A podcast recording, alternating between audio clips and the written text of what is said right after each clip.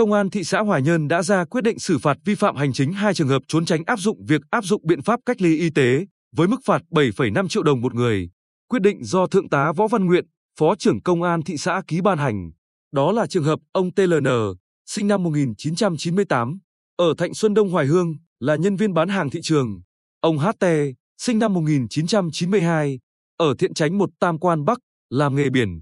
Nguồn tin của báo Bình Định, trong ngày 8 tháng 7, Công an thị xã Hoài Nhân cũng đã ra quyết định xử phạt vi phạm hành chính với mức phạt 10 triệu đồng đối với ông TT, sinh năm 1950, ở Nhuận An Hoài Hương, là chủ nhà xe vận tải hành khách. Lý do phạt là chủ nhà xe này không chấp hành các biện pháp phòng chống dịch bệnh truyền nhiễm theo yêu cầu của cơ quan tổ chức có thẩm quyền.